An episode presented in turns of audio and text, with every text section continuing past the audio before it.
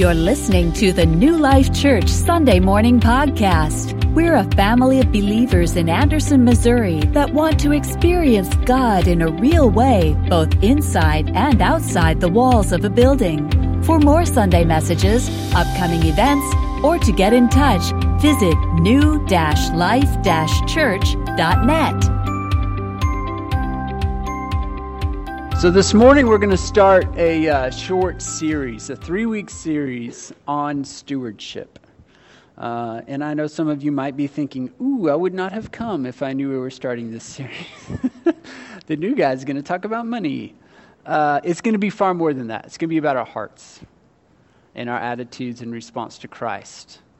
And, and, and throughout that, because of that, what we do in the overflow of not just our money, but in our words, in our actions, in our time, the talents and gifts that He gives us, how we worship Him through that. And so we're going to spend the next three weeks in that. Today is going to be more of a, a big picture, broader uh, definition, why we should be one.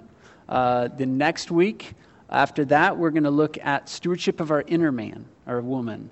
Uh, what does that look like? Staying uh, connected in Christ, abiding in Him, delighting in Him and being a good steward of that. And then the following week will be more of the practical, out the exterior part, the doing part, if you will, the our expressions of our overflow of his work in our lives and, and expressing that outwardly. So that's what's coming up. So hopefully, uh, I don't see you guys in July. now that I've revealed all the secrets of what's coming up, hopefully uh, you'll stick around, even though it's a topic that sometimes we want to shy away from in church. So, um, but to start us off this morning, I wanted to share some information I found out this week about Amazon Prime. Anybody, anybody in here does not know what Amazon Prime is? Um, if you don't, I, I, can share with that with you later. But uh, uh, just Google it. Right? Uh, it's everywhere. Uh, Business Week ran a story a few years ago said that when Amazon Prime started, that they broke even within the first three months of launching. Okay, so if you're a small business owner, you're an investor, you know that that's unheard of. It took me a year and a half, two years before I was starting turning a profit in my own small business that I had a while back. Gary, is that not unheard of? Three months breaking even, especially with that kind of a capital investment, unless you're just as smart as even, yeah, even two years. They say most small businesses fail within the first three years. Uh, so just making it is good, let alone breaking even in the first three months.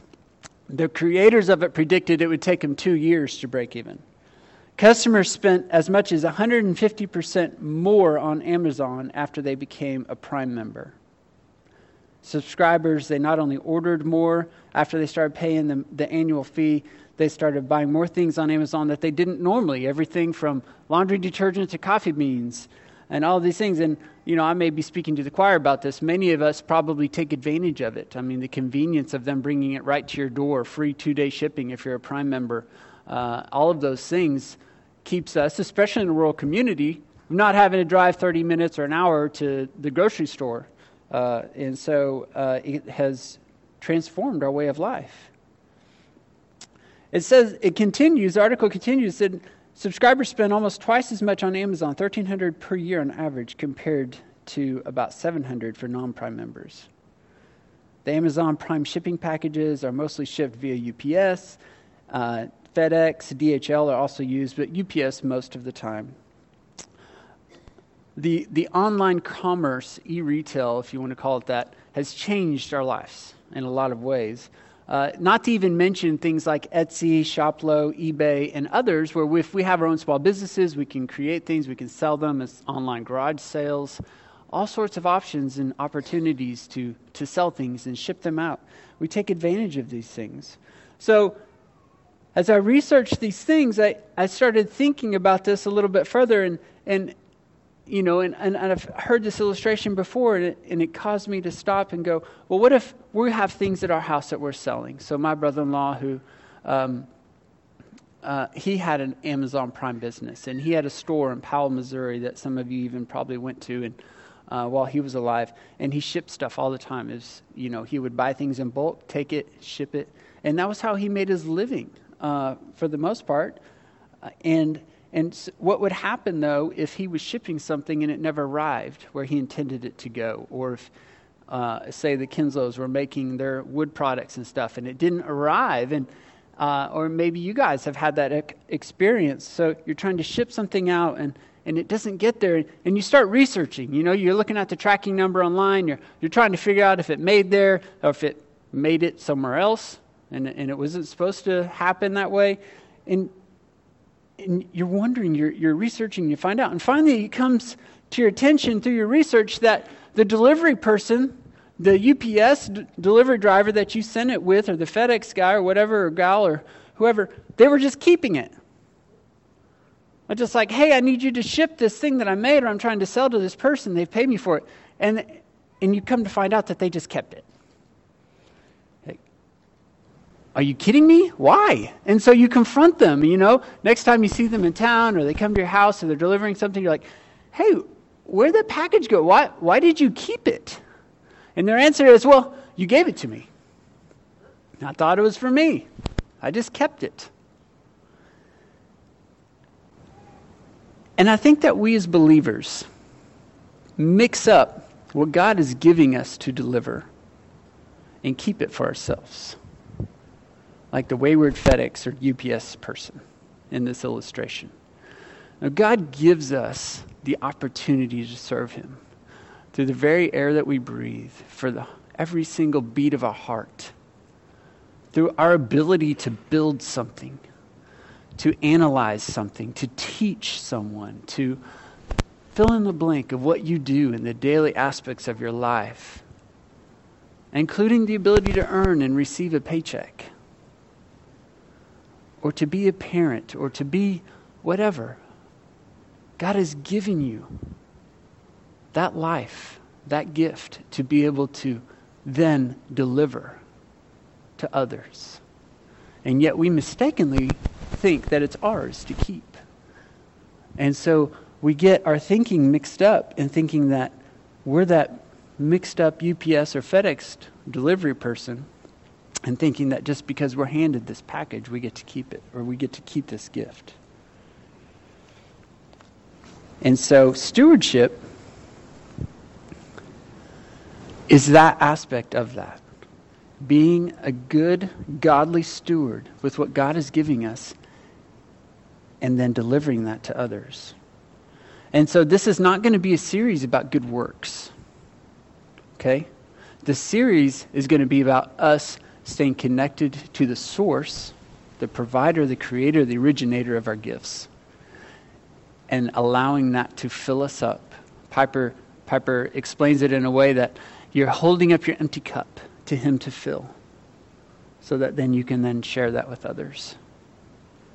And that's what I want this focus to be about. That's what I want this series to be about. About us being connected to the source. About us being abiding in Him, delighting in Him. And that we will just naturally overflow that.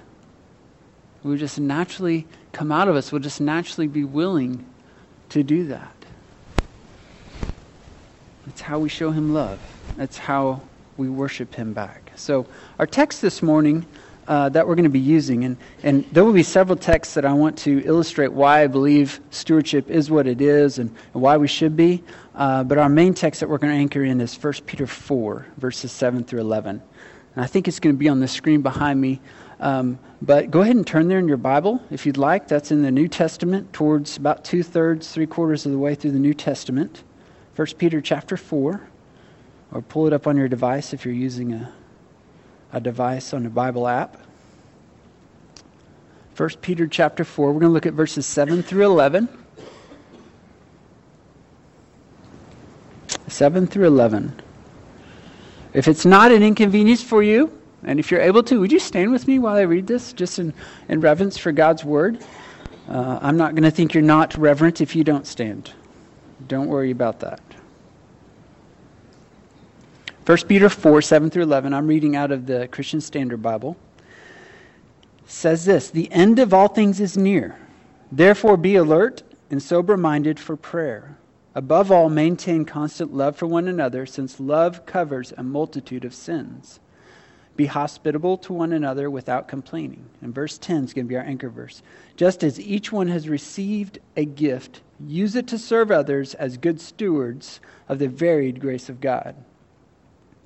If anyone speaks, let it be as one who speaks God's words. If anyone serves, let it be from the strength God provides, so that God may be glorified through Jesus Christ in everything. To him be the glory and power forever and ever. Amen. You guys can sit down. Thank you. So in verses 7, 8, and 9, Peter here is telling uh, the group that he is writing this, this letter to be alert, pray, love one another, be hospitable, don't complain. And then that anchor verse just as each one has received a gift, use it to serve others as good stewards of the varied grace of God. Notice in that verse, he's not saying go do good works because that's how you get to heaven. That's how you know you're justified. That's how we can feel good about ourselves. It's saying use it to serve others as good stewards of the very grace of God. It is implying and saying here that it's the grace of God inside of us that He's given us, that He's granted us, that we are to be good stewards of. And here are some examples of doing that praying for others, loving others, being hospitable, not complaining. And then verse 11, speaking God's words. And again, the reminder serving from the strength of God. Two times in this passage, Peter's reminding us this is all about God filling us up. It's His source, it's His grace, it's His strength, it's His gifts He's giving us. And we are to deliver them to those around us. Here's examples pray, love, be hospitable, don't complain. Words, action, time, deed, resources. So, doing these things for God's glory is what it looks like to be a good steward. The Webster's American Dictionary of the English Language, I love the 1828 version here, it's because it, it was long enough ago that it still often references biblical and Christian definitions along with the words. And so uh, you can look it up online or pick up a book yourself. But it, there's two definitions that it gave under the word steward. And the first one is a man employed in great families to manage the domestic concerns, a superintendent, to other servants, they collect rents, income, keep the accounts. They're a manager. They're a manager. There's references even as far back as Genesis, Genesis 15:2, Genesis 43:19 that we see references and biblical examples of stewards in that role. That was their job to manage households. Uh, Joseph was even one for a season in Potiphar's house before he got kicked out, and then God's grace redeemed him, restored him after he spent his time in jail, and then he had a steward. And we see that in Genesis 43. The second definition that Webster's gives us is this In Scripture and theology, a minister of Christ whose duty is to dispense the provisions of the gospel, to preach its doctrines, and administer its ordinances. Hmm. A minister of Christ. That's not just me, y'all. That's all of us. If you're a believer, that's all of us. And so these are, these are good and helpful definitions that give us a practical picture of what this looks like. I believe there's even a central root that stewardship is anchored in. And I believe that that root is worship. A simple definition of worship is this it's an appropriate response to God's character and nature. In other words, who He is and what He has done for us through the gospel. Let me say it again. It's an appropriate response to God's character and nature, who He is, and what He's accomplished and done through the gospel. Jesus Christ, His Son, coming to earth, paying the one time, final payment of all time is the lone payoff of all sins ever committed. And then, as we just sang, Him being raised again, He is alive. It's because of His resurrection that death has been defeated, because we have that hope and that joy and that purpose and that grace. Or you might be saying, Matt, you're confusing me. We're talking about stewardship as a minister and minister of Christ, and we're talking about worship. And what are you saying it is? Is, is, the, is the answer to be a good steward, this, this minister, this minister and a manager, or is it to be a worshiper? And my answer is yes. It's both. It's both. And let me explain. And here's where I'm going to use multiple scripture references. The references will be on the screen. Um, I did not put all the verses on there, but I wanted them on the screen so you'd have a chance to jot them down. I'll read the verses to you. But hang with me during this time because I wanted you to know that I'm not just making this up. And that's why I'm putting these scripture references for each of these points, okay? You should be checking me every week. And by God's grace, I don't mess up and I don't tell you something wrong. But you are each individually responsible also for checking and making sure that what I'm saying is accurate to what Scripture says, okay? I am not God. I am a sinful man. I was reminded of that on the drive in listening to a song this morning of just uh, the song's called I Can't Believe. I think Elevation Worship does it. I was talking to Don about this even before we started. We were coordinating announcements and just, who am I, a sinful man? Who am I to teach your perfect holy word of God? Who am I to do that? Well, I'm a man that He saved. I'm a man that's able to do it because of only Him inside of me. So please, please look to Him and check me. So, God is the originator, creator, and dispenser of our time, our gifts, our skills, our passions, and our resources. I've already said that once, I'm saying it again here. God is the originator, He is the source. We're the delivery people, the messengers. And where I'm getting that from is Romans 11:36 and James 1:17. And there are more scriptures than these, but these were two that I grabbed. Romans 11:36 says, "For from him and through him and to him are all things." Well, that kind of says it all, doesn't it? For from him and to him and through him are all things. If you want something to kind of preach to yourself every morning, we talked about a couple weeks ago getting up and preaching the gospel to ourselves every day because we need that every single day. This is a great verse to memorize and do that with. Would you say this with me? For from him and through him and to him are all things. Let's do that one more time. That was a little on the weak sauce side, as my guys would say. Um, all right, let's, let's do this with like we actually believe it and mean it. For from him and through him and to him are all things. And the verse continues To him be the glory forever. Amen. James 1:17 tells us every good and perfect gift is from above, coming down from the Father of lights, who does not change like shifting shadows. So if you have the name Matthew, which I know I do, Mr. Wilkerson over here does, any other Matthews in the room, the name means gift of God. And this is a verse that's often tied to that. James 1:17, every good and perfect gift is from above, coming down from the Father of lights, who does not change like shifting shadows. God is the originator, creator, dispenser of our time, our gifts, our skills, our passions, and our resources. The second reason why I believe what I'm saying true is true about stewardship and worship is this. We have all that we need and what we have based on God's sovereignty and grace. We have what we have, we have what we need based on His sovereignty, based on His grace. So not only is He the provider and the source of it, He's also the one who gives it. Philippians 4:19 says that my God will supply all your needs according to his riches in glory in Christ Jesus.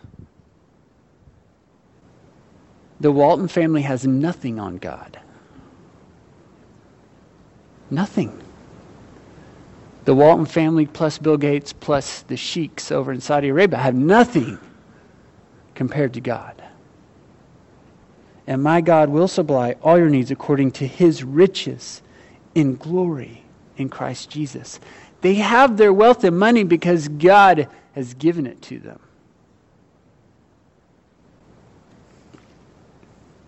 That doesn't mean they're being great stewards of it, per se. I'm not here to say they are or aren't today. But they have it because he gave it to them. 2 Peter 1 3 says, His divine power has given us everything required for life and godliness through the knowledge of him who called us by his own glory and goodness. Here it is, guys. His divine power has given us everything required for life. Everything, the air we need to breathe, the electrical impulses in our heart that cause our heart to beat, that gives us the ability to think, to speak. Those are from Him. The jobs we have, the customers that we have, so we can actually earn what we bring home, the ability to go buy food or grow food that is all from God. The ability to taste. Have you stopped and thought about that? Our tongue could just be like a finger. We wouldn't, he didn't have to give us taste. It could be something flopping around in there that we just talk with. But guys, he gave us his goodness, the ability to taste, to enjoy. We need food to live. And he above and beyond gives us the ability to taste it. And some of the kids are like, Yeah, I wish I didn't have to taste all of it. Beside the point, there's things that you like. we get to enjoy that. Another reason why I believe that we are to be good stewards and that God is a source and that it is also worship is this He asks us to glorify Him in all things familiar verse to many of you 1 corinthians 10.31 so whether you eat or drink or whatever you do do all to the glory of god. Do all it doesn't say do some. It doesn't say when you just show up at church. It doesn't say when uh, you are with somebody you like. It doesn't say uh, when your boss is nice to you versus when they're not. It says do all Do all to the glory of God. And then the final reason I want to share with you this morning is this. We're to be good managers, ministers of Christ, of what he has given us. 1 Corinthians 4 1. A person should think of us in this way as servants of Christ and managers of the mysteries of God. Is that our reputation when others think of us? Do they think of us as servants of Christ and managers of the mysteries of God because the gospel work is transforming our lives and our words and our actions and our deeds and our resources? Out of the overflow of that, are showing others that we are servants of Christ? That we are managers of the mysteries of God? So, as we appropriately, appropriately respond to God through good stewardship, we are worshiping Him. we're responding to Him in humility, reverence, and awe, as it says in Hebrews 12 28. We're loving Him and others out of the overflow of the gospel in our lives. Why and how? Because of 1 John 4 19. He loved us first.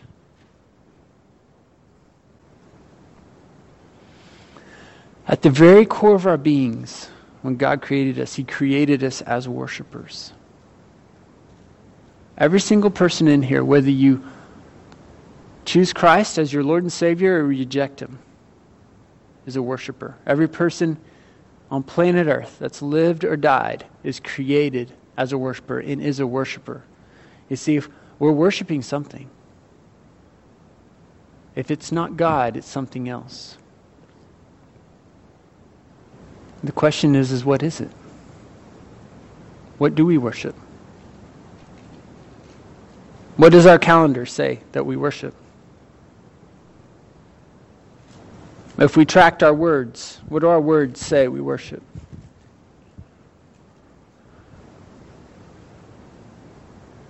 If we look at our bank account and where we spend our money, our receipts from the week, and we look back over those receipts, what does it show we are worshiping? Yeah, we got to eat. Yeah, we got bills to pay. I, I get that. I'm not saying that every single receipt should show that. We're worshiping God by paying our bills because we're being good stewards. But do we have too many bills because of other choices? Thus affecting our ability to have time to worship Him with the gifts that He's given us? Because we're in this perpetual state of having to work, work, work, work, work to pay all the things that we've got coming in.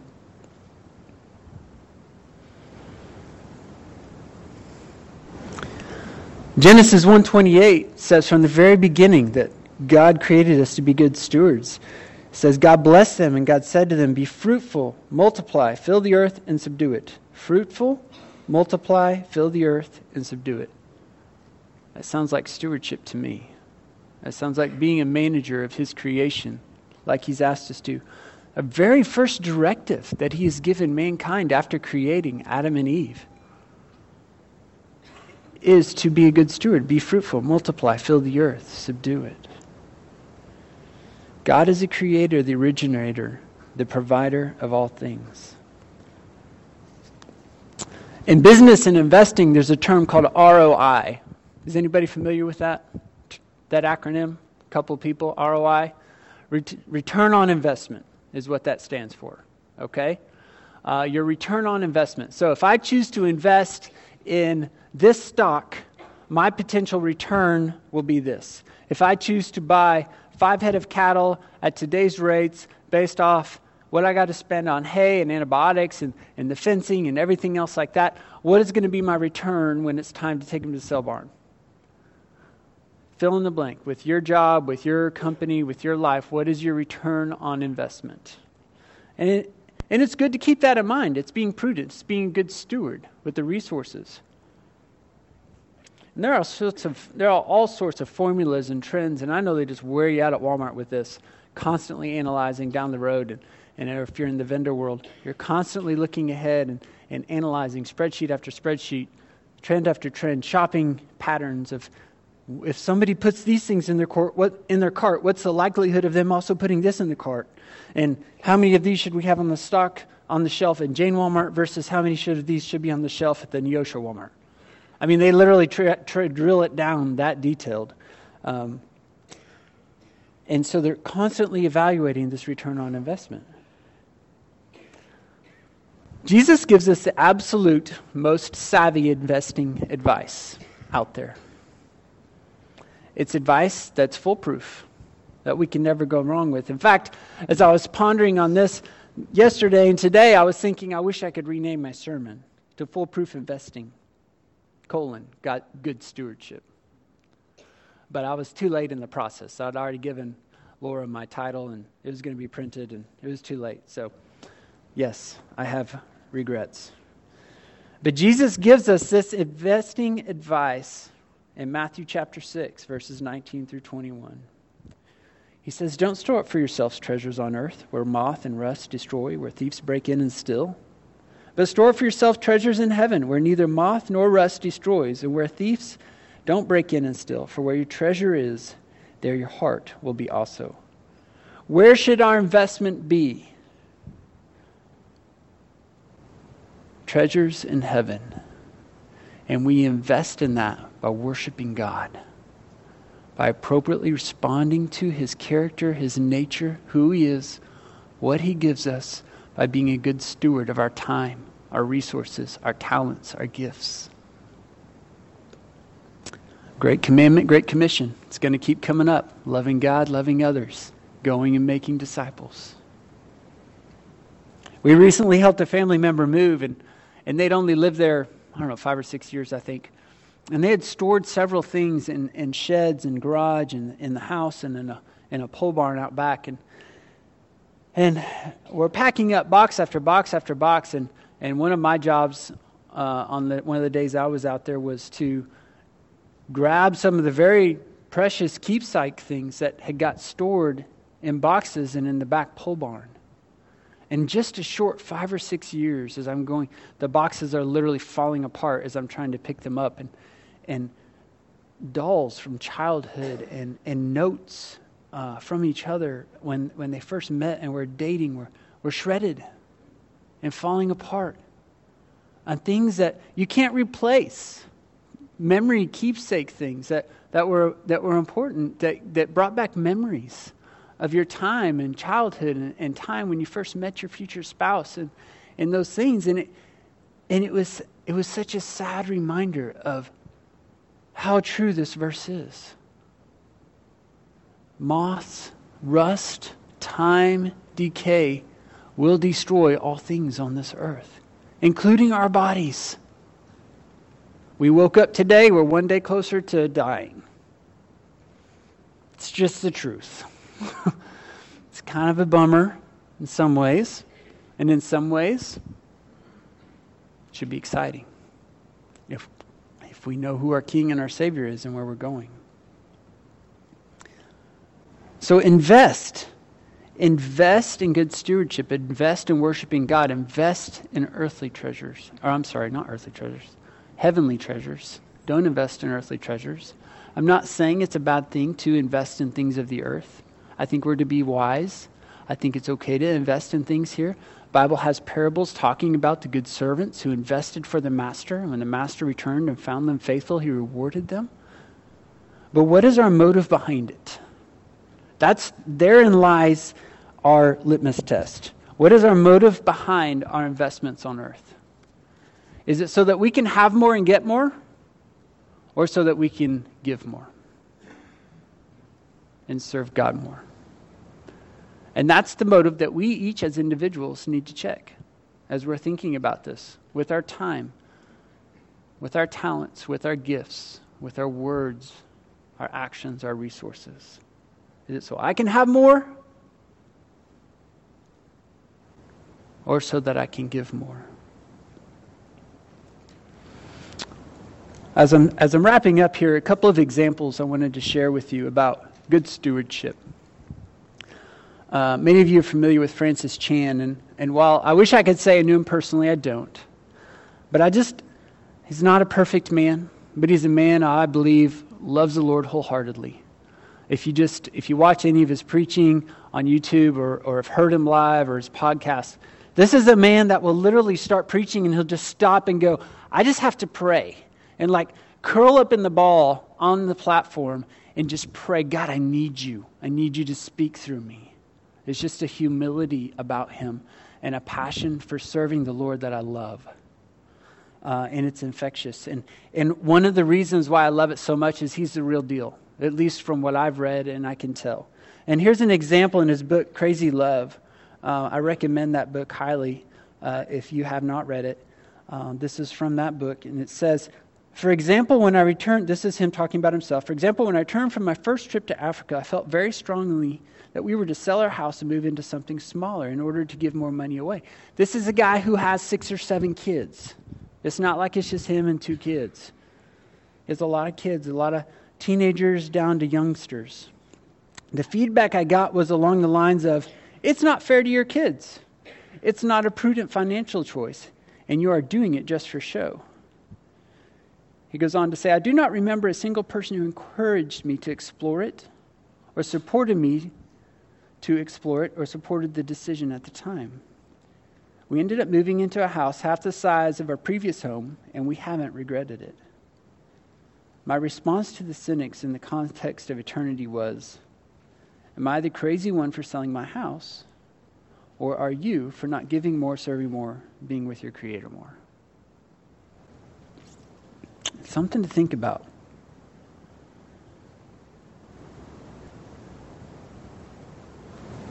The point is, in that illustration, is not that we all need to go put our house on the market and downsize and, and all of those things. I'm not saying that.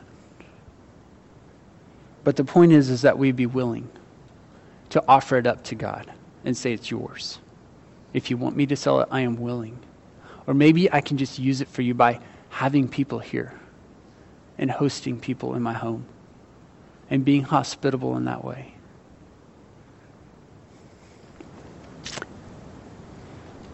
Other examples I'd like to share with you this morning include our leaders around here. We have our praise team that I mentioned earlier that week after week share their talent and their gift with us and helping lead us in song and time. Not one of them's paid for it. In fact, many of them give out of their own pockets to help what we have here be better. The people who help us with the food on Sunday mornings, on Wednesday nights during the school year when we have Power Lab and junior high and high school ministries going on, and they're in the back of the kitchen. Not looking for any praise or thanks, but they're just back there faithfully serving. I think of our leaders in this hall right now loving on babies, loving on preschoolers, loving on our elementary kids, sacrificing their time, sacrificing their time to worship with us, to be back there, to love on those kiddos. I think about the guys in the back, the tech team. We rarely think about them unless something doesn't go right. But every week, they help us make sure that we have an atmosphere and environment that can help us to worship, not distract us from it. I think about the men and women who take care of this building. I think about the men and women who help lead life groups, our small groups, our Bible studies. I think about the men and women who are going to be helping us with Vacation Bible School coming up in a couple of weeks. They're going to be planting seeds and making disciples for the kingdom in our local community.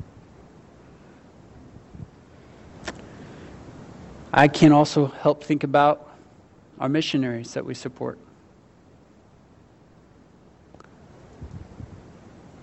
Have the opportunity to pray for, to encourage, to love on, and to give towards their efforts and what God's called them to do.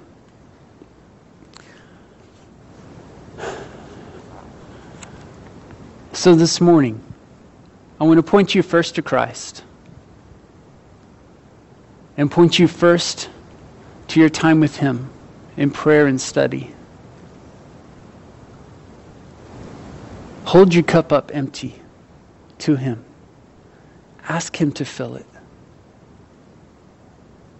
Ask Him to remind you of His grace and His love for you. And I promise you, as that cup fills, you're not going to be able to contain yourself. I get giddy thinking about if we all did that, how crazy this church would get, how crazy we would be in the community for the kingdom's sake. I can't fathom how many people might hear of the gospel for the first time, maybe come to know him might experience the same grace and love that many of, of us have as we have battled past addictions and formal sinful lives. And God has saved and redeemed, and it doesn't mean they're completely gone. It doesn't mean they don't creep up and try to tap us on the shoulder, but they're there. And they're redeemed, and we're saved. Because we have the answer to the best investing advice out there, right? Jesus Christ. We've had several examples lately of, of people who are rich and successful and popular who do not have that answer and to the point of thinking they need to take their own life. And it's tragic and it's sad.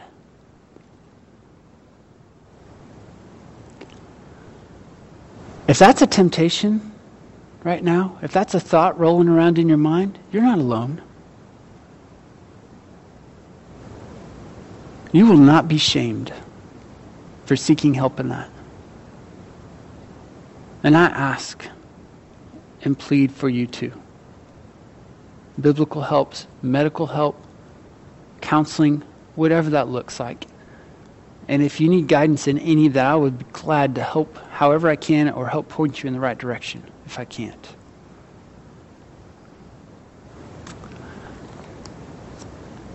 First and foremost, who's our source? Who's going to fill our cup?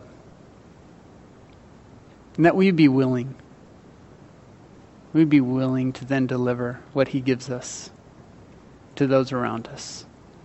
And it can look like so many different ways. I'm not going to go into that this morning. We'll go into that more so in the coming weeks. But um, let me pray in conclusion of this time, and then I'm going to ask Brian and Cassie and their family to come up so that we can take some time to just hear a final update from them and then pray for them as well. Uh, they'll be with us next Sunday also, but then they're launching to their new calling uh, with Serge, their missionary agency in Philadelphia, where they're going to be. I'm not going to steal his summer. Sorry, dude. Um, but uh, let me just pray for us in this conclusion, and then um, they can make their way up here. So, Lord Jesus, this morning, uh, through your word, through your scriptures, we see that you are the originator, the creator of all things. Thank you. Thank you that you've got that. That's not a burden we've got to pick up and carry or worry about. And because of that, Lord, our hope's in you. You are our answer. You are the best investment we can make. The ultimate return on investment is our faith and hope in you. And so, Lord, I personally offer that to you myself. And I ask that others here would join me in that. If there's someone here wondering what that's about at all, who is this Lord? Who is this Savior? Who is this source? That they would have the courage to ask about that. Ask someone. Explore that, research that, Lord. And so, Lord, we would that we would offer up our lives to you as empty cups. And that your grace, your wisdom, your love would fill them. And Lord, that we would then deliver those and, and pour that out on those around us in our families, in our neighbors, at our workplaces, in the ministry areas that we serve, wherever, Lord. In your name, amen.